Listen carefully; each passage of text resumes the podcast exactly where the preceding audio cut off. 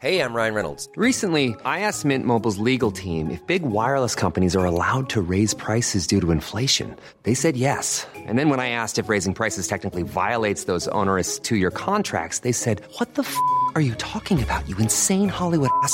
F- So to recap, we're cutting the price of Mint Unlimited from $30 a month to just $15 a month. Give it a try at mintmobile.com slash switch. $45 upfront for three months plus taxes and fees. Promo rate for new customers for limited time. Unlimited more than 40 gigabytes per month. Slows. Full terms at mintmobile.com. There's never been a faster or easier way to start your weight loss journey than with PlushCare. PlushCare accepts most insurance plans and gives you online access to board-certified physicians who can prescribe FDA-approved weight loss medications like Wigovi and Zepbound for those who qualify. Take charge of your health and speak with a board-certified physician about a weight loss plan that's right for you. Get started today at plushcare.com slash weight loss. That's plushcare.com slash weight loss. plushcare.com slash weight loss.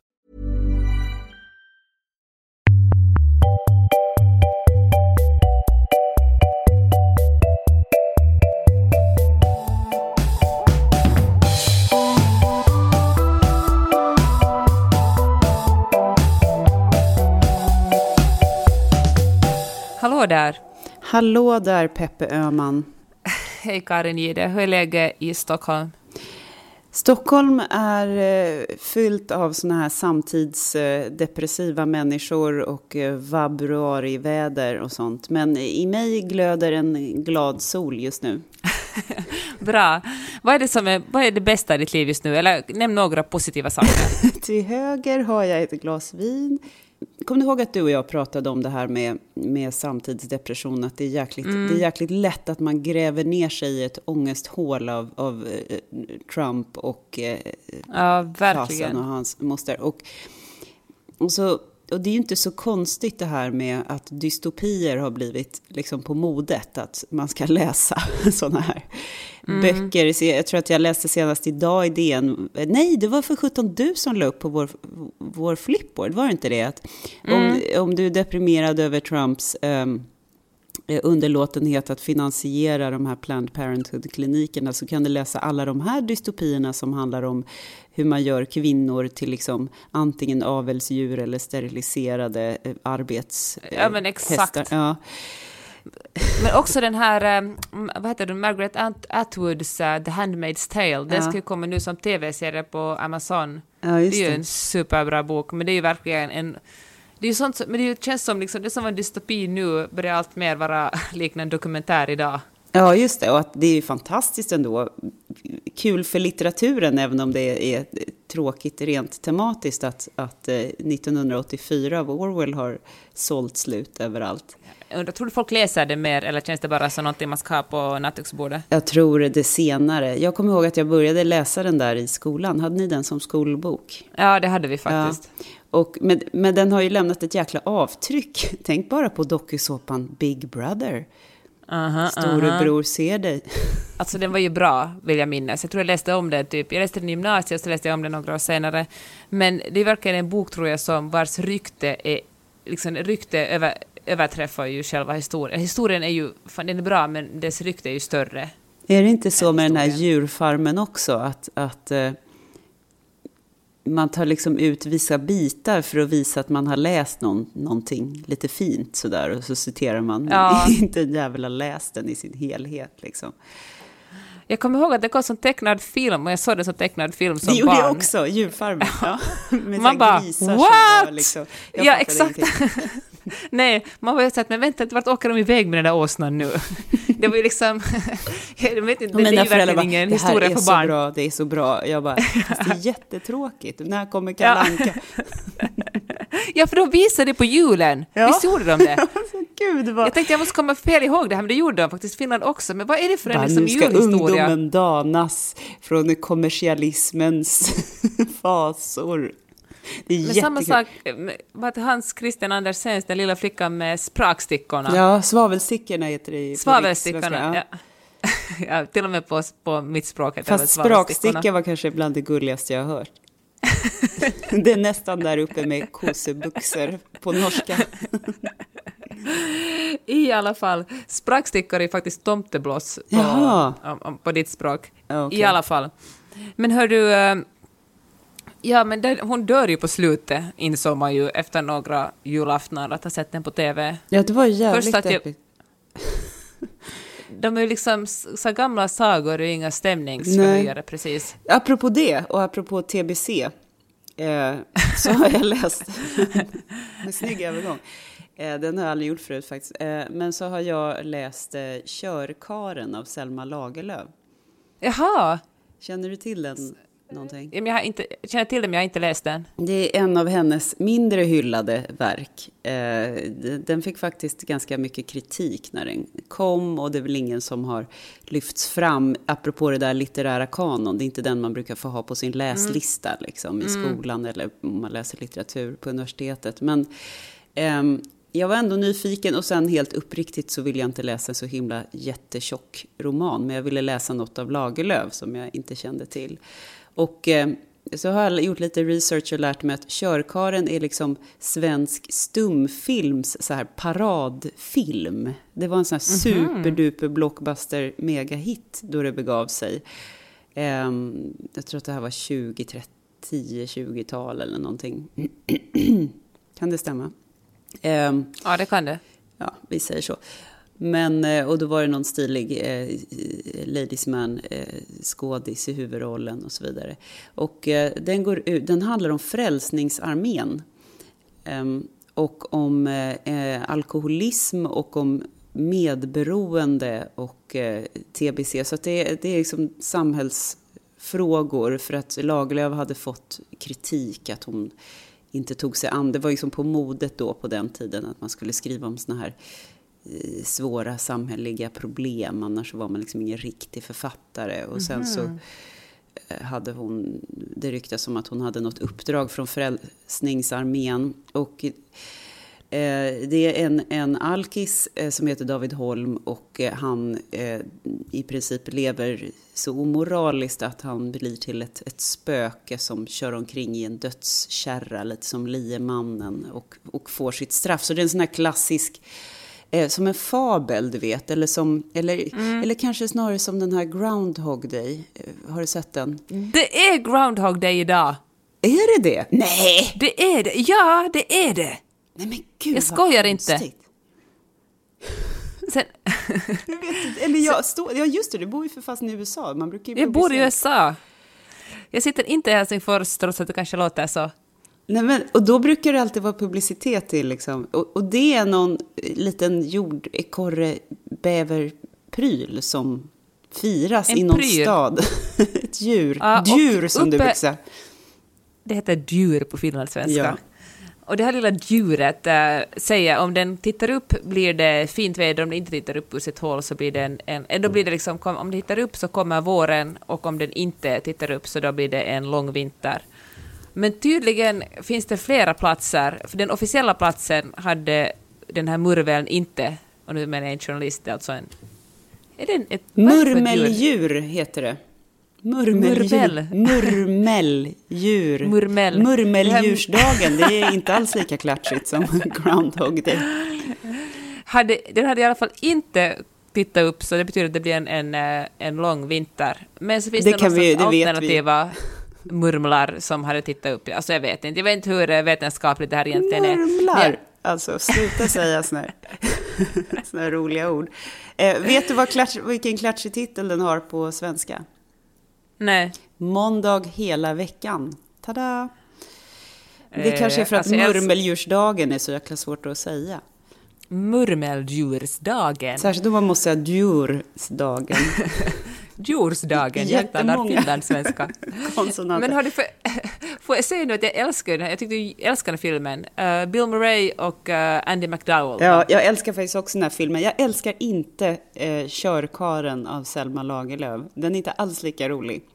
Eh, men den har i alla fall samma, eh, samma tema, det här med att man, man dör eller man återupplever, liksom, det är någon slags tidsmaskin. I, i, I Körkaren så blir den här människan ett spöke och liksom får, det spelas upp scener där han har gjort bort sig liksom framför honom när han står där som spöke och tittar på och bara fasen också, varför gjorde jag inte det här bättre? Varför var jag så elak och så full och, och bla bla bla. Ehm, och det är ju lite så på, på det sättet med Bi- Bill Murray också. Eh, även om de inte levde i Stockholms slum kring sekelskiftet. Och eh, så finns det också andra sådana här filmer. Eh, vad heter den där som alltid går på julen i USA? Den här Wonder, It's a wonderful life. Eller? It's a wonderful life, ja. Ja, det är lite också samma det här med att man, man, man liksom eh, kommer till någon slags moralisk mognad när man konfronteras med sig själv. Och, man slipper åka på yogaläger i, i, typ i Goa för att göra det. Ja, Men hör du, ska vi, ska vi starta den här podden? Känns vi talar bara, nu är det bara, bara försnack. Annars får vi upprepa allt det här en gång till. vi Varför har inte då? sagt hej, åt- vi har inte sagt hej ännu. Nej, men jag har startat podden för länge sedan. Varför tror jag håller på att prata om Selma Lagerlöf?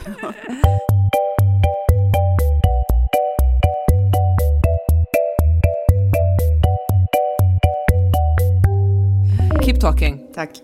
Ehm, och ehm, den här boken var, eh, är, är väldigt mycket av en sentimental historia. Det är den här eh, Frälsningsarmémänniskan pratar så djupt om Gud och kärleken på ett väldigt högtravande sätt. Och det där tycker inte jag är Selma Lagerlöfs starkaste sida. Och även om hon kanske gör det som ett stilgrepp så blir det ju, känns det otroligt föråldrat. Eh, När de håller på och utbrister i halleluja och, och, och sådär. Men gör de det? Ja, de är ju, de är ju metodister, alltså Frälsningsarmén. Det är ju, de ska ju frälsa världen från superi och eh, amoralitet genom att man hittar Gud. Eh, men sen blir hon också väldigt kär i den här alkisen. Men, men sen så, eh, men hade, hade den skrivits idag så hade den ham, handlat om medberoende. Hur, hur, Susanna Alakoski kanske? Ja, precis. Att, att eh, kärleken till eh, någon kan också vara förgörande ifall den här personen är missbrukare för att man, bara är, man blir bara sån här möjliggörare hela tiden. Och jag förlåter och förlåter och förlåter och ställer liksom aldrig några krav. Ehm, men- Vänder den andra kinden till hela tiden. ja, För att uh, chippa in lite kristendom här i den här diskussionen. Ja, precis. Och den här ovillkorliga kärleken. Så att, ja, jag, jag tror inte jag ska prata mer om den här boken mer än att säga att nej, jag tycker ni ska läsa Gösta Berlings saga eller någon annan Lagerlöf. Punkt. Frågor på Okej, det här det? var bara ett jätte, jättelångt intro till att säga vad folk inte ska läsa. Ja.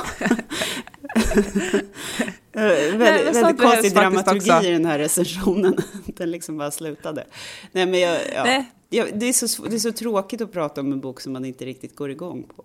På något sätt. Nej, fast det behöver inte. Jag tycker kanske ibland det är till och med intressantare att prata om en bok man inte går igång på, men då måste man kunna själv fatta varför man inte går igång på den. Ja, men jag undrar lite så här. Eh, Jag, jag åt lunch med en, en kompis i veckan och hon lyssnade på podden och eh, vi pratade om eh, en bok av Agneta Pleijel som hon påläste och sen så pratade vi om den här som du gillar så mycket, eh, Malin Persson Giolito. Eh, Störst av allt, va? Ja, och så, och så sa min kompis att eh, hennes mamma hade läst den här eh, och bara Nej, det är bara knark och knulla. det tycker jag var lite roligt. Och, och, och det stämmer ju att det är så många samtida, eh, både kriminalromaner och, och romaner överhuvudtaget, där det är otroligt mycket eh, explicita sexscener och, och det är också naturligtvis droger och så vidare. Och, och jag tänker så här, va, tycker vi inte att det är roligt? Är, är det ett måste? Är det något som liksom förlagsredaktörerna slänger in? Va? Släng in lite sånt också, för att annars så känns det omodernt, annars känns det som Lagerlöf, eller vadå? Så roligt att du säger det, för jag började fundera på att... Eh, jag började fundera på en, är det en romanidé som jag bollade med min förläggare. Hon var sådär att bra, du måste skriva riktigt bra sexscener. Det behövs en finlandssvensk författare som skriver riktigt explicita sexscener i den här eh, romanen du vill skriva. Jaha, du ska bli. Katarina Janouch av Finland. Nej men usch! Jag är väl inte rasist heller. Ja, men vet du, i hennes förra inkarnation, innan hon blev rasist, så var hon ju eh, liksom sexförfattaren här. Eh, och sen Men- så kom ju Onni Drugge och petade bort henne. Nu är Katarina Ja. Janouch i kylskåpet. Ja, verkligen. Hör du, eh, jag, jag kan gå med på Unni Drugge, men Mm. någon Katarina Janouch vill jag inte förknippas med, tack så mycket. Nej, vi låtsas att det aldrig hände. Men Tack. du, ehm, det låter ju jättespännande. Vad är, vad är, finns det någon handling mellan allt liggande eller? Nej, det är bara, det är som en porrfilm, det är bara en jätte, det, det finns jättelång sexscen. det kan finnas jättemycket handling. Nej, men alltså det var bara mot eh, porrindustrin. Mm. Såg du att någon hade lagt upp en, en, ehm, en film på Donald Trumps eh, inaugurationstal på Pornhub och skrivit att eh, the American president fucks the whole world at the same time. det var faktiskt jätteroligt. Ja. Ja, du är kanske inte så ofta inne där på just den sidan. Nej, för jag behöver inte gå in dit eftersom jag bara kan öppna upp Geir Gulliksens senaste roman. Um, kom du ihåg att när vi pratade om den, um, den här äktenskaps... Uh, sönder, äktenskap i sönderfall-romanen som han har blivit så prisbelönt. Um, som jag ju tyckte väldigt mycket om, men jag opponerade mig liksom. inte, inte för att det var någon slags, inte för att jag är pryd eller så, men jag tyckte att det var ganska tråkigt och rätt orealistiskt att det här paret hela tiden skulle ha det här intensiva samlivet. Mm. När hon var jättekär i en annan snubbe och han var jätteolycklig. Och det är liksom lika orealistiskt som det här att det ska vara att det var ingenting på Selma Lagerlöfs tid. Att, att man Ja, liksom bara... Men hör du, för att, ja precis, Gerd Gulliksen, är man kär i någon annan än, annan än ens partner, då vill man ju inte ligga jättemycket med ens partner. Jag har faktiskt också läst en bok som handlar om när man slutar eh, ha sex med varandra, bland annat. Det låter bra. Ja. Alltså inte, men Inte du vet, just alltså, det. boken låter ja. bra. Ja. Den är så sjukt bra. Eh, och det är Simone de Beauvoir som eh, en av, eh, alltså hennes sista bok, eller vad man ska säga, den, hon hade inte tänkt att det, eller det är mer som en kortnovell eller en, en eh, eller vad heter det, kortroman eller novell. Och den heter Misstag i Moskva, det är Bucket List Books som är det här lilla roliga förlaget. De har just eh, Du gillar bucket, book, bucket list books. Ja. Jag tycker du har nämnt dem tidigare också. Ja, Är jag tycker att de, de är så himla modiga i sina val. Men den här boken verkar bra, så kan det vara något jättesmalt. Och så bara, den vill jag ge ut, för den fattas. Ehm, Simone Lucie Ernestine Marie Bertrand de Beauvoir eh, har jag också tagit reda på att hon hette. Jättelångt Ja, namn. ja, du är jättebra på franska. Ja, och så kan jag också In skryta. our faces, liksom. Ja. Jag kan säga på så amerikansk franska. Champs Elysees. Um, och den här boken heter Misstag i Moskva då på svenska, vilket är konstigt eftersom malentendu à Moscou betyder missförstånd i Moskva. Och på engelska heter den, och det här låter jättetöntigt att jag överhuvudtaget poängterar det här, men eh, på engelska heter den Misunderstanding in Moskva. Och den handlar nämligen om ett litet misstag i ett, alltså ett i grund och botten lyckligt äktenskap, om en eh, eh, liksom platoniskt, mellan två äldre människor. Och eh, hur de åker till Moskva för att hälsa på. Det är väldigt svårt att läsa den här boken utan att läsa in att det var just Simone de Beauvoir, eh, feministen och filosofen och författaren, eh, som levde då tillsammans med Jean-Paul Sartre, eh, dito. Eh, yrkesprofil, eh, också lite konstiga fascistoida böjelser. Ehm, Men det är svårt att inte läsa in de två. Och de var ju, de var ju liksom supervärldskändisar på sin tid. Och nu har han lämnats lite i glömska för att han hade så konstiga politiska åsikter, så himla gubbig och eh, hade 48 000 älskarinnor i varenda land. Så typiskt män. Ja. Ehm, Nej, nu ska, vara, nu ska det vara sådär hashtag inte alla män. Okej, hashtag inte alla män, fast jättemycket Jean-Paul Sartre.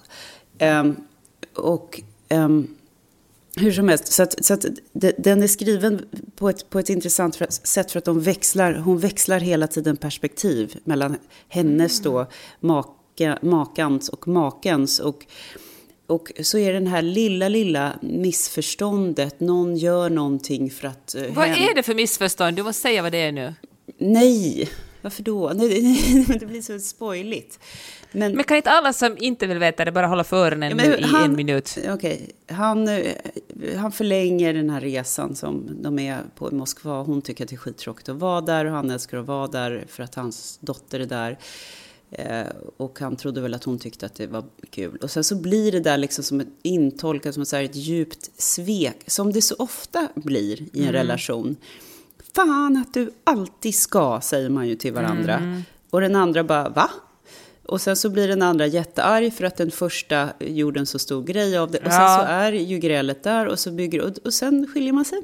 Ja, sen är allt... Nej då. Nej men det, i det här fallet i alla fall så går det, blir det världens kris då av det här lilla missförståndet. Och, och det är det är ju inte intrigen som är intressant så mycket som igenkänningen förstås. Och hon skriver jättemycket om ålderdomen och särskilt hur det är då för en kvinna att eh, först göra avkall eh, på, eh, på sin karriär för att, för att sköta om barnen och sen när hon blir äldre så för att liksom sköta om sin åldrande man. Det här när kvinnorna blir liksom sjuksköterskor. Ah, det som Märta Tikkanen kallar sjuksköterskeknull. Ja, Millions of people have lost weight with personalized plans from Noom, like Evan, who can't stand salads and still lost 50 pounds. Salads, generally, for most people, are the easy button, right? For me, that wasn't an option. I never really was a salad guy. That's just not who I am. But Noom worked for me. Get your personalized plan today at Noom.com. Real Noom user compensated to provide their story. In four weeks, the typical Noom user can expect to lose one to two pounds per week. Individual results may vary. This is Paige, the co-host of Giggly Squad, and I want to tell you about a company that I've been loving, Olive and June. Olive and June gives you everything that you need for a salon quality manicure in one box. And if you break it down, it really comes out to $2 a manicure, which is absolutely insane. It's also so easy to get salon worthy nails at home with Olive and June. The difference between how your nails used to look when you did them yourself and now with the Manny system is a complete game changer. The best thing about Olive and June too is it's a quick dry, dries in about one minute, lasts for five days, and full coverage in up to one to two coats. Visit oliveandjune.com slash perfectmanny20 for 20% off your first system. That's oliveandjune.com slash perfectmanny20 for 20% off your first system. Since 2013, Bombas has donated over 100 million socks, underwear, and t shirts to those facing homelessness. If we counted those on air, this ad would last over 1,157 days. But if we counted the time it takes to make a donation possible, it would take just a few clicks. Because every time you make a purchase, Bombas donates an item to someone who needs it. Go to bombas.com slash ACAST and use code ACAST for 20% off your first purchase. That's bombas.com slash ACAST, code ACAST. Except no knull i det här fallet då. Eh, jag ska läsa lite om hennes, när hon, när hon liksom, en scen som hon beskriver eh, när hon på något sätt tar farväl av sin egen kvinnlighet eller, eller, eller eh, sin egen syn på sig själv som en eh, sensuell person. Eh, det är liksom hon avsexualiserar sig själv mentalt och det, det är rätt intressant beskrivet. Så här skriver Bovar.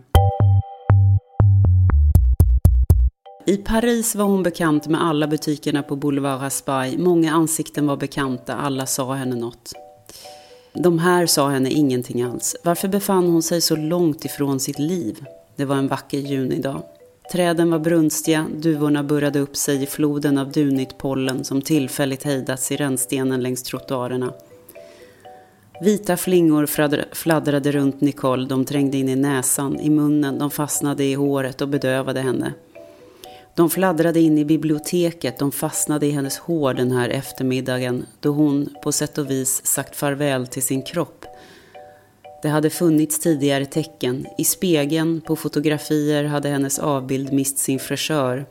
Men hon kände ännu igen sig i den. När hon samtalade med vänner var de män och hon kände sig kvinnlig. Och så hade denne okände, mycket stilige yngling dykt upp tillsammans med André. Han hade tagit henne i hand med förströdd artighet och något hade plötsligt klarnat. För henne var han en ung och tilldragande hane. Men för honom var hon lika könlös som en gammal 80-årig dam. Hon hade aldrig återhämtat sig från den blicken och hon hade slutat att vara ett med sin kropp. Det var ett främmande skinn, en bedrövlig förklädnad. Kanske hade den där förvandlingen tagit längre tid men hennes minne smälte ihop den till följande bild. Två sammetsögon som likgiltigt vände bort blicken från henne. I sängen hade hon därefter varit iskall. Man måste tycka någorlunda om sig själv för att trivas i någons famn. André hade inte förstått henne, men vartefter hade han låtit sig smittas av hennes kyla. Den här minnesbilden kom tillbaka till henne varje sommar vid samma datum, men sedan länge hade den slutat smärta henne. Den här vågen av vårnostalgi som pollendansen väckte i henne tog hon vanligtvis välvilligt emot som minnet av en tid då dagarnas skönhet var fulla av löften. Jag tycker att det var... Det, ja, vad tycker du förresten? Jag kommer att tänka på att, äh, att Skam-William var på Stockholm Fashion Week och äh, hela medie-Sveriges kvinnor ville ta selfies med honom. Och då tänkte jag så här, alla de här 30-40-åriga damerna som vill ta selfies med den här, jag vet inte hur gammal han är, 18-20-åringen. Mm, mm. Känner han det som, de bara, åh vilken uh, sexig ung man. Han bara, åh ni kunde vara 80-åriga könlösa damer det polyglotta älskarna talade vi om eh, förra veckan och det kändes som jag inte riktigt kunde sätta fingret på en aspekt som är mycket viktig där och det är hur det köttigt det är hela tiden. Hur liksom brutalt köttigt och hur mycket lukter det finns i den boken. Liksom. Åh, nej men hjälp. Det var, det var som när du pratade om den där The Vegetarian. Ja, just det. Ja, men det var också väldigt köttigt och väldigt mycket lukter. Och då tänkte jag på, i det här det polyglotta älskaren, jag tror att den delvis sög in mig så mycket i historien för att det blev så levande genom alla lukter som, som Lina Wolf, heter hon Wolf? Som beskrev. Äh, Wolf, ja. ja. Wolf tror jag hon heter faktiskt. Ja. Wolf, va? Nej. Jag tror hon, hon heter... uh, Wolf. Wolf heter hon. Jag hade ja. rätt. Okej, okay, du har rätt. Man kanske inte allt...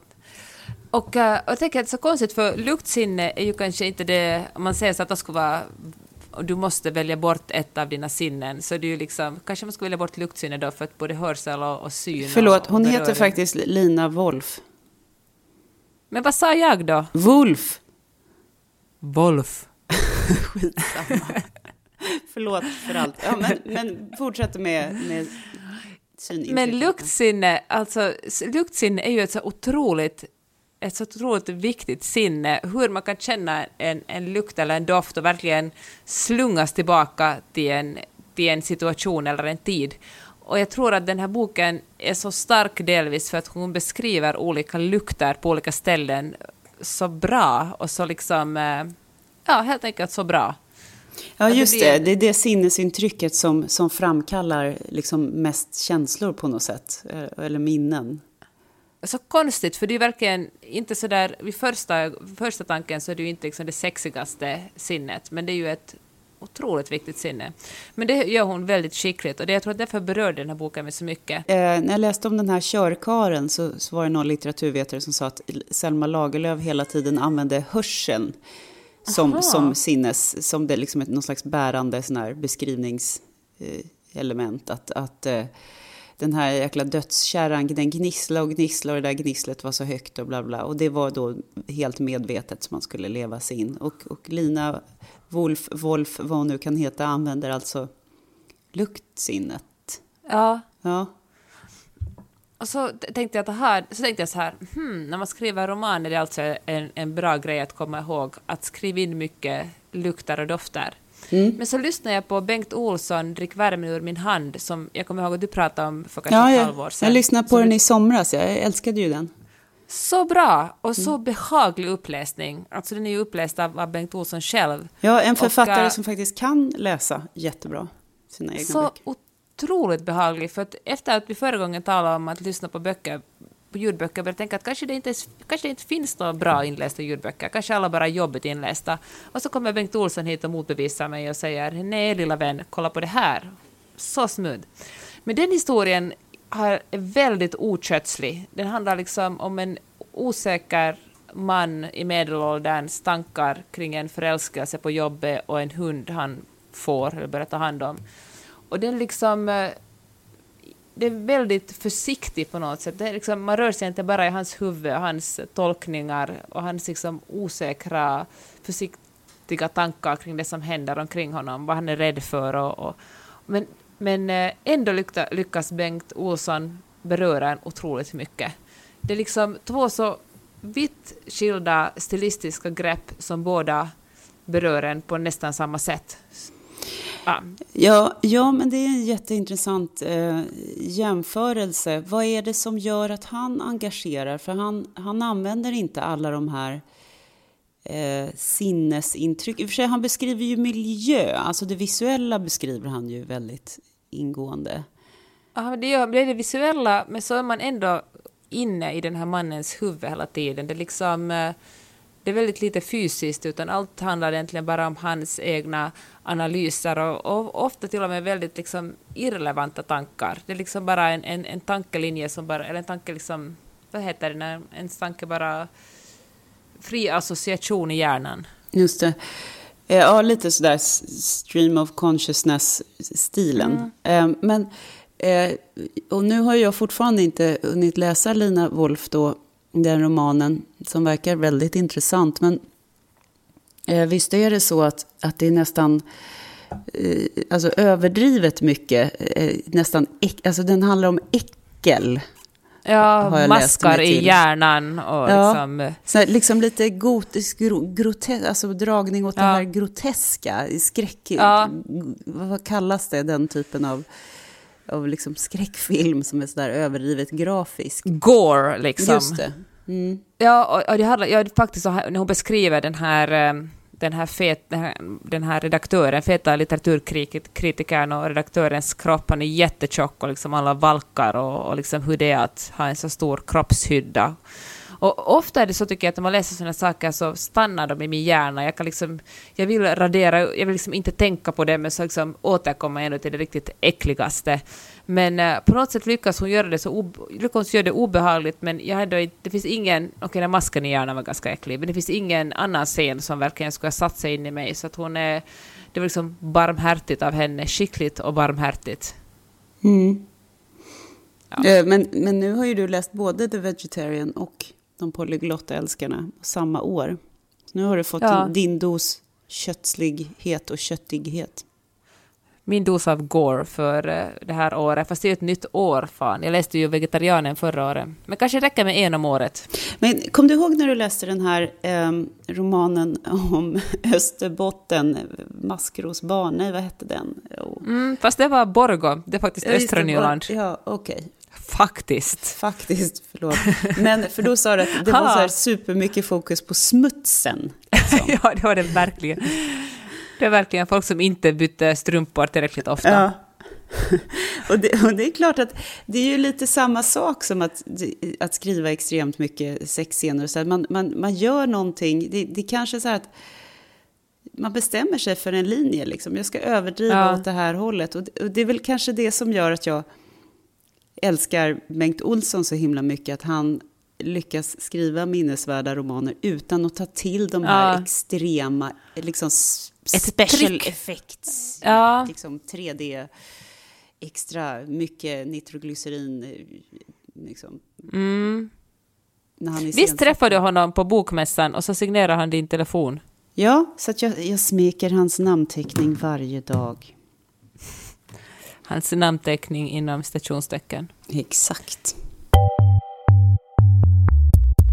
Hör du, jag har läst en helt annan sorts bok också.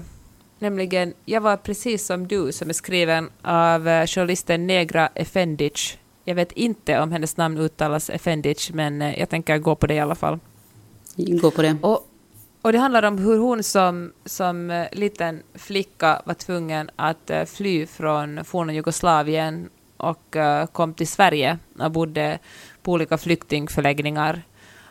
Och fy fasiken vad det är vidrigt med krig. Och uh, vilket ju kanske inte är en nyhet för någon, men det känns liksom en, en, som en, det var en, en bra påminnelse att läsa. Att ofta när man talar om kriget var sådär, åh oh, vad det var hemskt. Man, man är så väldigt abstrakt. Det, man ja, orkar men, ofta inte sätta sig in i den en, enskilda människans situation. Precis, och så tänker man tänker att det liksom också finns ett sånt uh, långt perspektiv, att vi ofta när vi refererar till något riktigt vidrigt talar man om koncentrationslägren och andra världskriget. Och människan, jag tror att liksom vi är på något sätt byggda så att det är svårt för oss vi fattar ju att det är vidrigt och liksom kan känna, och, men ändå så är det så pass långt bak i tiden att vi liksom inte riktigt når dit. Men när man talar om, om liksom, fan, folkrensningen som skedde i forna Jugoslavien, det var på början på 90-talet. Det är inte så himla länge sedan. Nej. Och, eh, och då tänker jag liksom en, en, eh, det är också en, en, ett krig som kanske inte är bortglömt, men det är faktiskt man talar, svårt att säga man talar ganska lite om det, men jag tycker faktiskt att det, det är ett, eh, någonting som man kunde eller så säga så här, jag skäms kanske för att jag inte haft bättre koll på det.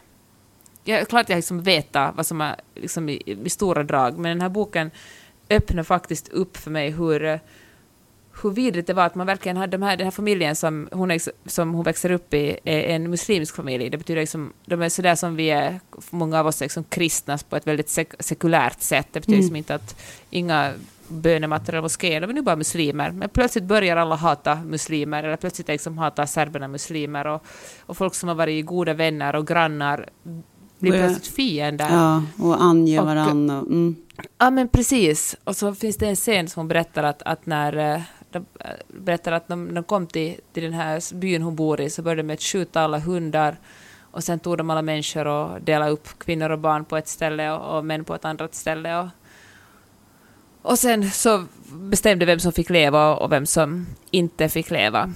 Och också när vi tänker på det som händer, liksom, jag menar det hur många som, människor som helst bor i flyktingförläggningar i Grekland just nu eftersom Europa håller på att stänga gränserna fullständigt. Och så berättar hon själv hur hon fick mathjälp från FN. Hon är den enda som får flyktingstatus i sin familj. Och då får hon gå till FN och så får hon, så får hon mat för en, som en tolvåring ska klara sig på. Men eftersom hennes uh, föräldrar inte har flyktingstatus ska de allihopa, det blir fyra vuxna och ett barn som ska leva på liksom den här hela matransonen. Och då kan det vara liksom tonfiskburkar som är tio år gamla som nog mm. typ Norge har donerat. Och liksom mm. väldigt, uh, det är väldigt osentimentalt skrivet. Men mm. ändå väldigt, uh, väldigt, kanske just därför också väldigt rörande. Man märker liksom att hon är, hon är journalist. Jag tror hon vunnit stora journalistpriser faktiskt också. Hon jobbar med, med immigrationsfrågor på, på Svenska Dagbladet. Och uh, också den här tanken på att, uh, de, att det här är bara tillfälligt, det här är bara tillfälligt, att vi kommer snart att åka hem igen och då blir allt som förut, men det, det händer ju aldrig. Um, apropå uh, Trumps uh, muslimförbud. Hur kom du att tänka på Trump? Mm, jättekonstigt hopp mm. bara. Uh, så hörde jag, i förra veckan så var det um, årsdagen av en konferens um, där de som kom att eh, iscensätta hela förintelsen samlades och liksom bestämde att nu ska vi rensa ut eh, nu ska vi rensa mm. ut alla människor av judisk härkomst. Och anledningen att de, att de fick igenom det hela, den här fasansfulla agendan som de, man tänker sig, det var ju liksom Göring och alla de var, var ju mm. där, eh, och Hitler naturligtvis. Men det var ju att man långsamt hade på något sätt tillvänjt eh, allmänheten vid så här, begränsning på begränsning. Först är det liksom mm. förbjud, förbud att idka handel och sen är det påbud att bära någon slags stjärna. Sen får man inte ha något pass och sen får man inte det och du vet. Terrorism det är ju också ja. någonting väldigt, eh, ett, en väldigt stor abstrakt rädsla ja, i det här landet. Liksom använda till motivera allt. Motivera vad som helst med. Vad fasen är grejen med liksom bröstvårteförbudet som dagens ungdom håller på med? nu måste du utveckla det där. Mm. Det började med det här töntiga liksom, bröstvårteförbudet på Facebook och du vet Instagram och sådär. Mm. Och, och sen så blev det ju en ganska rolig motreaktion med mm. man klistrade på liksom tjejbröstvårtor på killar med bara överkropp och så vidare. Ja. ja, men nu har jag ju då fått lära mig av en, en tonårsmamma jag känner att det, du vet att det är ju, det är ju trendigt att ha så här halvgenomskinliga eh, liksom tröjor och så har man ett linne under eller någon sån här ja. topp eller någonting.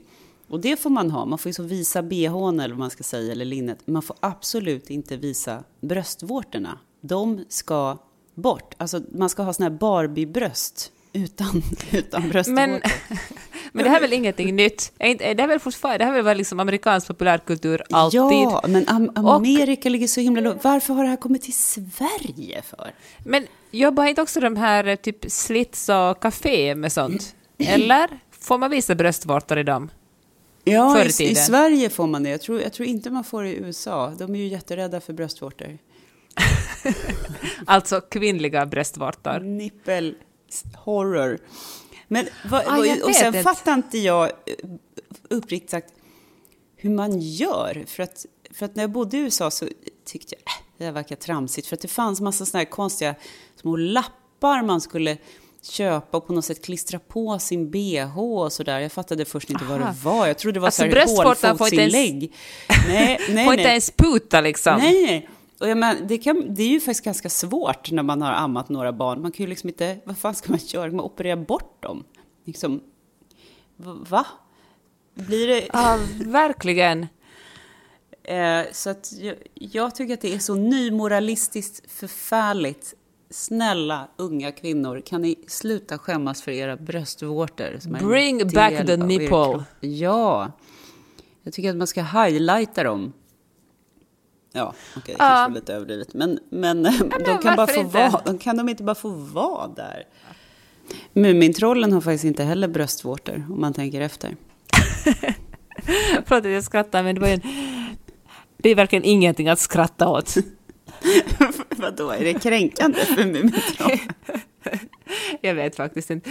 För det, det känns som den här Det podden känns som att jag behöver slut. gå och lägga mig. Ja. Klockan är för mycket här i min tidszon. Tusen tack alla ni som har lyssnat också den här veckan. Om ni tycker om det ni hörde så blir vi så himla glada om ni går in på iTunes och ger oss fem stjärnor och en liten recension, för det betyder att algoritmen lyfter på podd och vi kanske får fler lyssnare.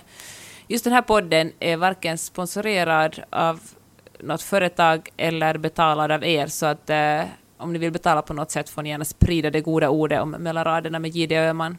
Och glöm inte att komma med boktips både till oss och till varandra och gärna uppmaningar eh, till vad vi ska läsa eller vad ni tycker vi har haft fel om eller rätt om och så vidare.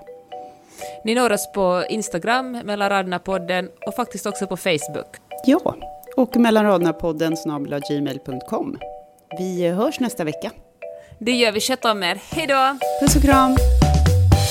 Du har lyssnat på Mellan raderna med Gide och Öman. En podcast om läsning med programledarna Karin Gide och Jeanette Öman. Glöm inte att du kan mejla dem på mellanraderna-podden snabel gmail.com.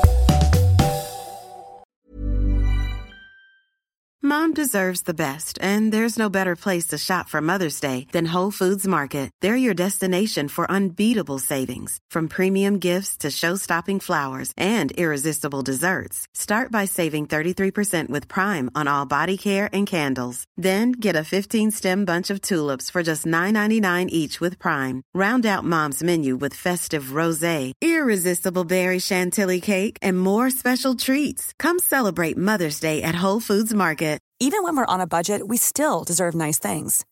Quince is a place to scoop up stunning high-end goods for 50 to 80% less than similar brands.